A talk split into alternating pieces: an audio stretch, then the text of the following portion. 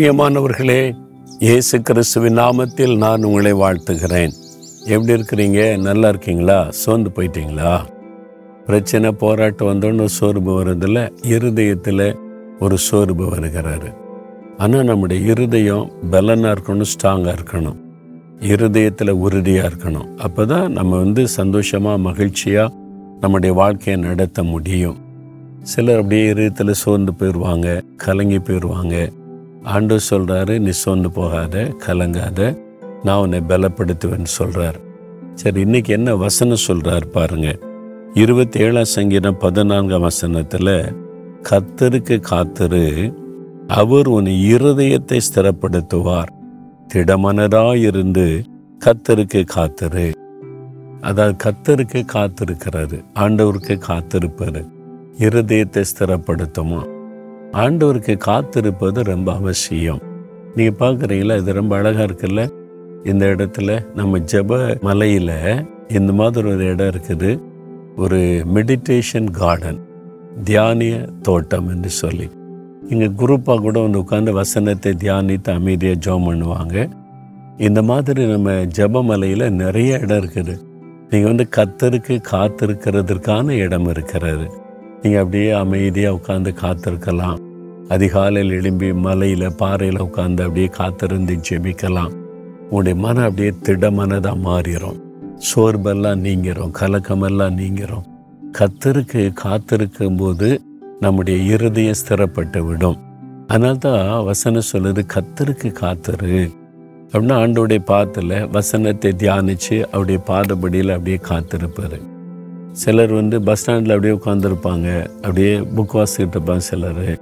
பாட்டு கேட்டிருப்பேன் என்ன பண்ணீங்கன்னா பஸ்ஸுக்காக வெயிட்டிங் காத்துக்கிட்டு இருக்கிறேன் அப்படின்னு சொல்லுவாங்க. ஒரு குறிப்பிட்ட இடத்துல காத்திருக்காங்க. கண்ணெல்லாம் பஸ் எந்த ரூட்டில் வரும் பார்த்துக்கிட்டே இருப்பாங்க.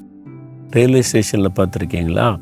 ஜனங்க உட்காந்து அப்படியே அந்த ட்ரெயின் வரக்கூடிய இடத்த பார்த்துக்கிட்டே இருப்பாங்க. எப்போ வரும்? காத்திருப்பாங்க.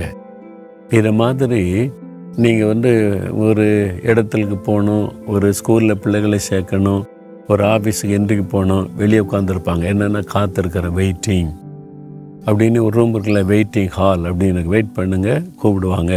அப்போ அப்படியே உட்காந்துருப்பாங்க காத்திருப்பாங்க. பார்த்துருக்கீங்களா?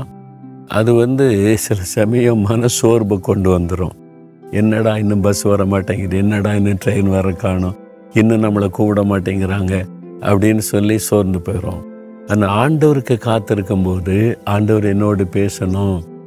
அப்போ அவங்களுடைய இவங்களுடைய இருதயம் பல்லோகத்தை நேராக திரும்ப ஆண்டவர் என்னோடு பேசுங்க காத்திருப்பார். எங்கிட்ட ஏதாவது வார்த்தை கொண்டு பேசுங்க அப்படின்னு காத்திருக்கும் போது அவருடைய வார்த்தை உங்களை தைரியப்படுத்தும் பலப்படுத்தும். நான் அப்படி தான் சில சமயம் ரொம்ப மனசு வந்துட்டா ஜெபிக்க கூட முடியாது. நான் போய் என்ன பண்ணும் ஆண்டவர் பாத்தில் உட்காந்து உங்களுடைய பாத்தில் நான் காத்திருக்கிறேன். எனக்கு எப்படி ஜெபிக்கன்னு தெரியல. என் மனசே ரொம்ப சோர்ந்துருக்குது. இதுக்கு எப்படி ஜெபிக்கிறது அதெல்லாம் எனக்கு தெரியல. ஆனால் உங்கள் பாதத்தில் நான் காத்திருக்கிறேன். அவ்வளோதான் உங்களுடைய சமூகத்தில் நீ ஆண்டோடைய பாதத்தில் போய் உட்காந்துருவேன் கொஞ்சம் வசனத்தை வாசிப்பேன். அப்படி தியானிப்பேன். அப்போ அவரை நினச்சி உங்களுக்கு நான் காத்திருக்கிறேன். என்கிட்ட ஏதாவது பேசுங்க.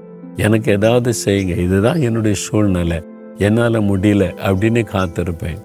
அப்படி காத்திருக்கும் போது பாருங்களேன் ஒரு சில சமயம் ரெண்டு மணி நேரம் மூணு மணி நேரம் அமைதியாக அப்படியே உட்காந்து அவரையே தியானிச்சுக்கிட்டே இருக்கிறாரு.